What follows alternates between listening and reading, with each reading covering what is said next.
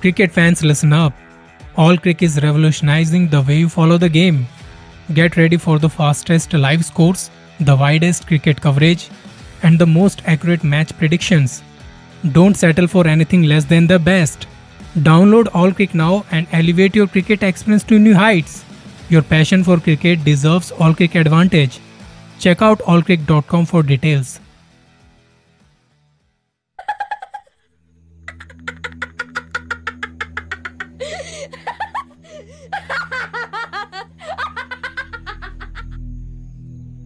हमारे Indian culture में folk stories के बारे में काफ़ी सारी बातें हैं। आज की कहानी नॉर्थ ईस्ट इंडिया से है। वहाँ की ये फोक स्टोरी काफ़ी फ़ेमस है। कहानी है तीन दोस्तों की, जो किसी न्यूज़ एजेंसी के लिए शॉर्ट मूवी वगैरह बनाते थे। वाइल्ड लाइफ से रिलेटेड जो कंटेंट होता है, उसके लिए अलग अलग जगह एक्सप्लोर करते थे। इन्हें एक प्रोजेक्ट मिला था। जिसमें कि इंडिया में पाए जाने वाले कुछ अजीब अजीब प्रजाति के कीड़े और जानवरों के ऊपर एक शॉर्ट फ़िल्म बनानी थी। जैसा कि मैंने बताया, कुल मिलाकर ये तीन लोग थे।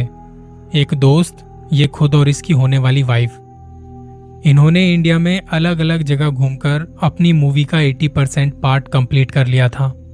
बचा हुआ 20 परसेंट पार्ट कंप्लीट करने के लिए इन्होंने जिस जगह को चुना था, वो जगह थी नॉर्थ ईस्ट इंडिया में। जहाँ कुछ ऐसी प्रजाति के कीड़े हैं जो उसी जगह पर पाए जाते हैं।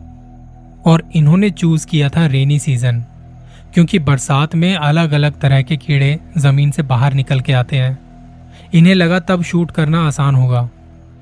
बारिश का मौसम वहाँ का ऑफ़ सीज़न होता है।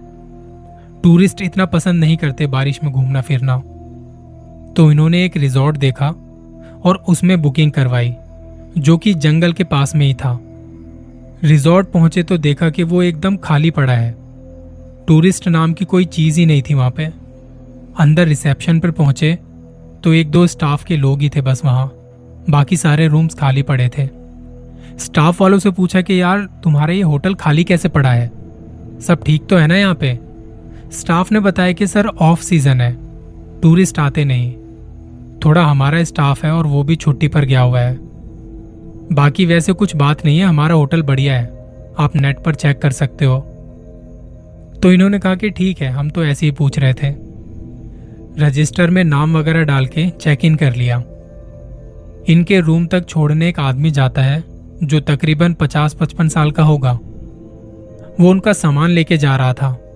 तो पूछा कि, आपके पास कैमरा वगैरह है? आप शूटिंग के लिए आए हो? उसे बताया कि हाँ हम लोग रिसर्च वगैरह कर रहे हैं। उसी के सिलसिले में आए हैं। उनके रूम तक छोड़ के कहा कि आपको कोई काम हो तो फ़ोन कर देना, ये मेरा नंबर है। सुबह का टाइम था और ये लोग फ्रेश वगैरह होके अपने काम पर निकल गए। दिन भर जंगल में घूमते रहे, काम करते करते शाम हो गई। जंगल के काफ़ी अंदर तक पहुँच गए थे ये लोग। तब उन्हें लगा कि अब बाकी काम कल देखते हैं। वापस चलना चाहिए।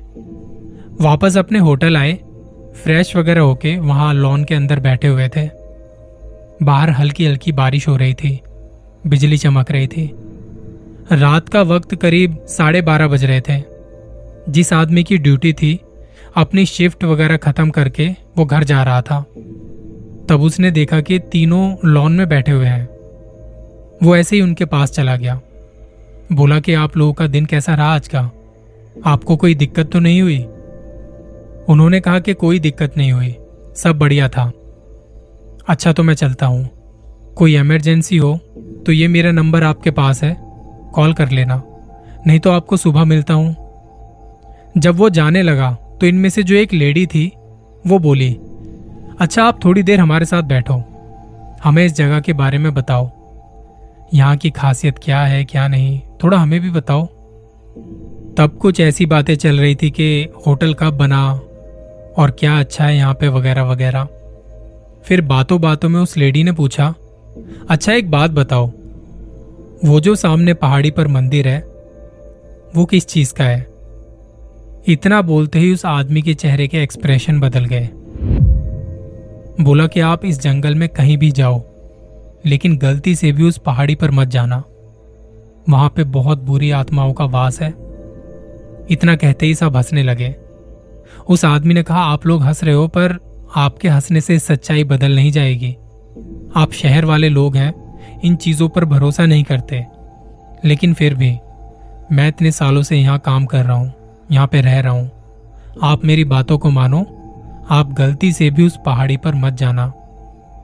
ये लोग हँसते हुए बोले, क्यों? ऐसा क्या है उस पहाड़ी पर? वो आदमी बोला, वहाँ एक चुड़ैल रहती है। ये तीनों हँसते हुए बोले, अभी तो आपने कहा कि वहाँ बहुत सारी आत्माएँ रहती हैं। अब आप कह रहे हो कि वहाँ चुड़ैल रहती है। उसने बताया, वहाँ एक चुड़ैल है, जिसकी एक पुरानी कहानी है। मैं बस इतना कहूँगा कि आप वहाँ मत जाना।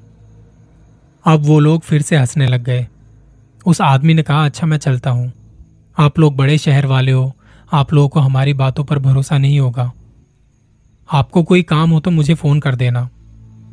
इन्होंने उस आदमी को रोकते हुए कहा, अरे, नाराज़ मत हो। बताओ वहाँ क्या था और ऐसी क्या कहानी है वहाँ की?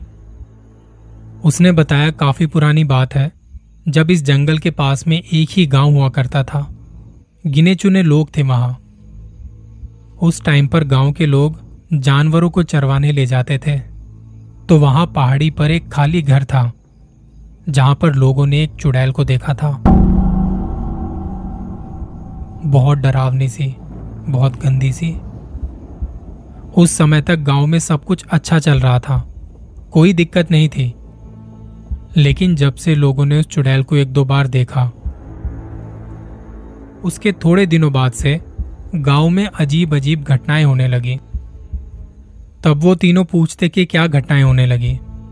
बताया कि गाँव से कम उम्र की लड़कियाँ गायब होने लगी। कोई खेलते खेलते गायब हो जाती तो कोई सोते सोते गायब हो जाती। तीनों ने पूछा, ऐसा क्यों? क्या वजह रही होगी? लोग बोलते हैं, वो चुड़ैल खुद को जवान रखने के लिए उन लड़कियों के बॉडी पार्ट्स इस्तेमाल करती थी, जिन्हें वो उठा के ले जाती थी। तीनों हँसते हुए एक दूसरे को देखते कि कुछ भी चल रहा है यहाँ पे, पर वो बैठे रहे। कुछ रिएक्ट नहीं किया। एक्साइटमेंट में पूछते अच्छा और क्या हुआ आगे? ऐसे ऐसे लगातार ये घटनाएँ बढ़ने लगी। तो गाँव वालों को चिंता होने लगी कि हमारे बच्चे तो ऐसे ही जाते रहेंगे। उनका शक उस चुड़ैल पर था, लेकिन कोई सबूत नहीं था। तब हम कुछ कर नहीं पाए। फिर एक दिन गाँव में पंचायत बैठी। सब लोग एक साथ मिले और डिसाइड किया कि आज हम उस पहाड़ी पर उस घर में जाएँगे और उस चुड़ैल से बात करके आएँगे। ये सब इकट्ठा हुए क्योंकि अकेले तो कोई जा नहीं सकता था। जब लोग इकट्ठा हुए तो उनमें बच्चे नहीं थे और यहाँ की औरतें नहीं थी। सारे इकट्ठा होकर वहाँ पहाड़ी पर पहुँचते हैं और पहुँचते ही गाँव का जो मुखिया है, वो बोलता है, तू जो भी है, बाहर निकल। उस वक्त कोई बाहर नहीं आता। एक दो बार और आवाज़ देते हैं कि बाहर निकल। और थोड़ी देर में वो बाहर आती है। उसके बाहर आते ही सब एकदम शांत। जैसा उन लोगों ने सुना था कि बहुत डरावनी सी गंदी सी चुड़ैल है। पर देखो तो सामने एक बहुत सुंदर सी लड़की बाहर आती है। उसे देख सब देखते रह जाते हैं। एक दूसरे को पूछते हैं, भाई, ये कौन है? वो आके बोलती है, क्या चाहिए तुम लोगों को? तो वो लोग समझ गए कि जो कहानियाँ वो लोग सुन रहे थे, कि ऐसा ऐसा होता है। एक्चुअल में वैसा ही हो रहा था। जब पहली बार लोगों ने उसे देखा था तो वो बूढ़ी सी औरत थी। बहुत डरावनी सी, गंदी सी दिखने में। लेकिन ये जो लड़कियाँ गायब हुई थी तो उसने खुद को जवान करना शुरू कर दिया था। गाँव वालों का शक उस पर और मज़बूत हो गया, पर उनके पास कोई सबूत नहीं था। तो बस बातचीत का दौर चला। चुड़ैल ने बोला कि क्या चाहिए तुम लोगों को? गाँव का मुखिया बोला, हमें पता है कि तू गाँव में आके हमारी बच्चियों को उठा के ले जाती है। आज तो हमारे पास तेरे खिलाफ कोई सबूत नहीं है। लेकिन हम तुझे बताने आए हैं। आज के बाद तूने दोबारा गाँव के अंदर कदम रखा तो तुझे खत्म कर देंगे। चुड़ैल बोली, मुझे तुम्हारे गाँव से कोई लेना देना नहीं है। मैं तुम्हारे गाँव को जानती भी नहीं और वहाँ आती भी नहीं हूँ। लेकिन अगर तुम लोग अभी के अभी यहाँ से नहीं गए तो तुम में से कोई भी ज़िंदा बच के नहीं जा पाएगा। उसकी ये बात सुन के गाँव वालों को भी लगा कि अब चलना चाहिए। हमने अपनी बात रख दी अब अगर ज़्यादा कुछ कहा और ये बिगड़ गई तो मुसीबत हो जाएगी। इनमें से कुछ लोग ऐसे थे जो चीज़ों को बहुत बारीकी से देखते थे। किसी एक ने बोला, तुमने ध्यान दिया कि उस चुड़ैल के दाहिने पैर में अंगूठा नहीं था? और ये बात गाँव में आग की तरह फैल गई कि चुड़ैल के दाहिने पैर का अंगूठा नहीं है।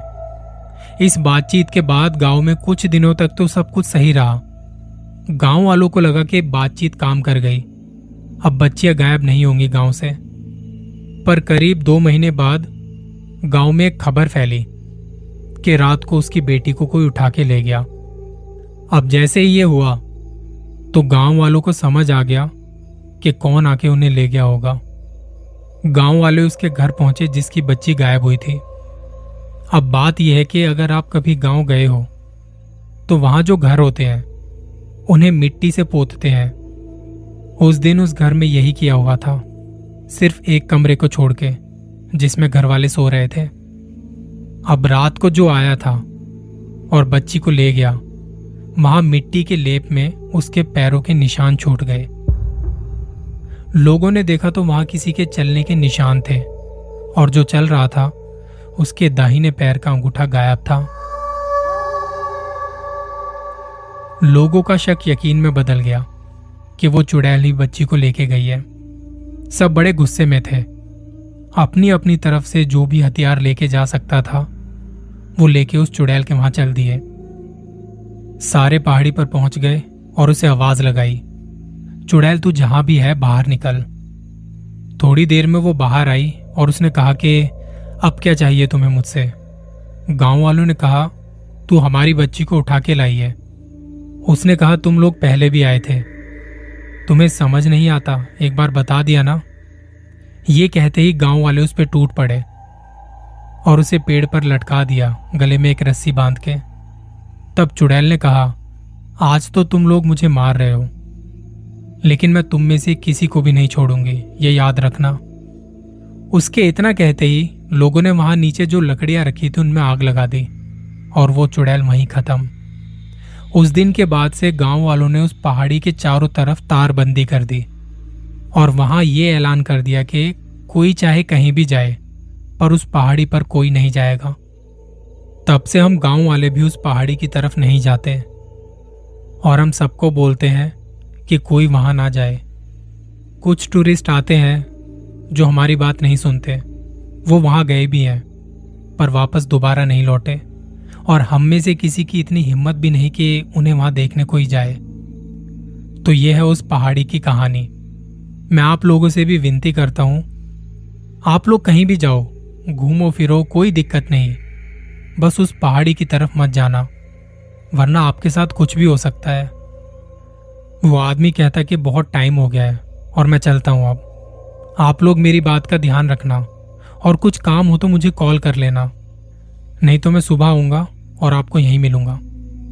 जैसे ही वो गया, तीनों आपस में बात करके हंसने लगे। क्या यार ये गाँव वाले कुछ भी स्टोरी बनाते हैं? आज शाम को ही तो हम उस पहाड़ी पर जाके आए हैं। हमने शूट भी किया था वहाँ।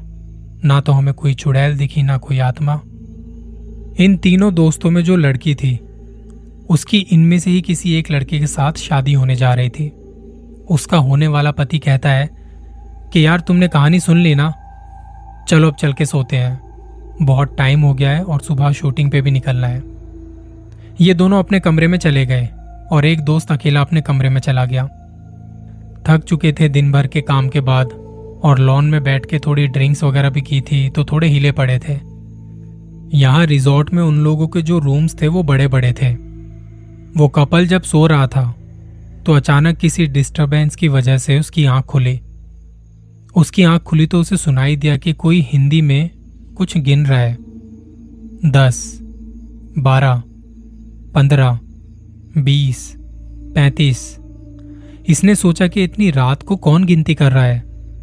उसे लगा कि इसकी होने वाली वाइफ है जो पैसे गिन रही है। वो बोलता कि तुम पागल हो गई हो क्या? रात के टाइम क्या गिनती कर रही हो? सो जाओ चुपचाप।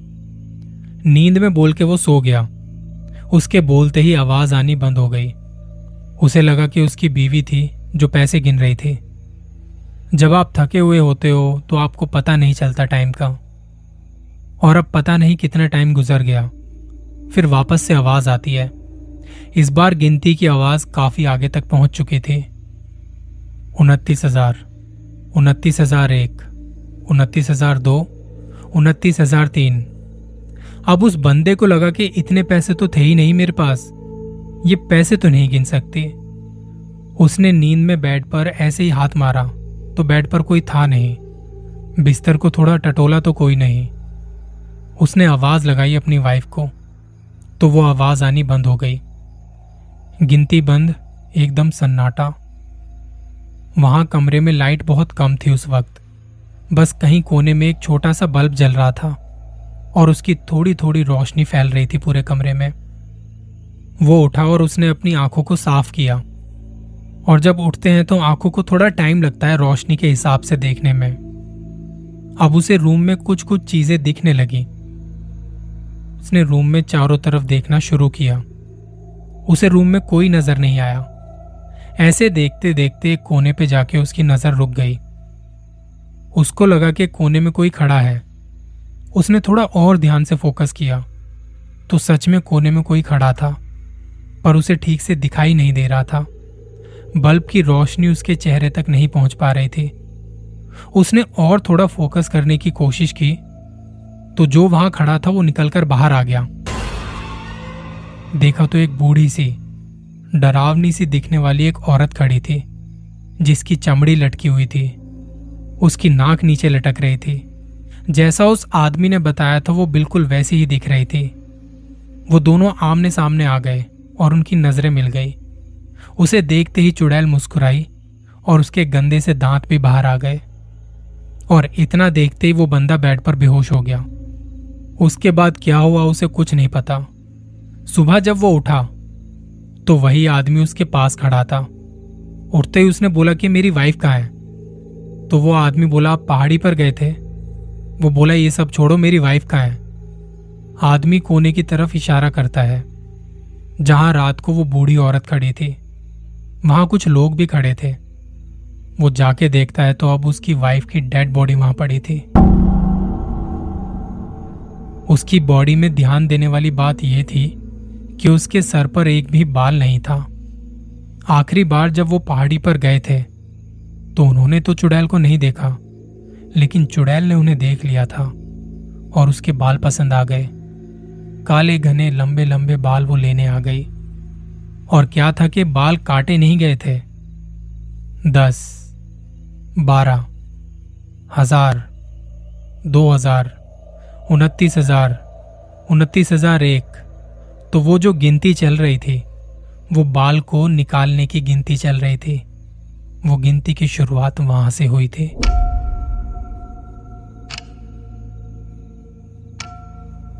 तो ये थी आज की कहानी। कहानी कैसी लगी मुझे ज़रूर बताना।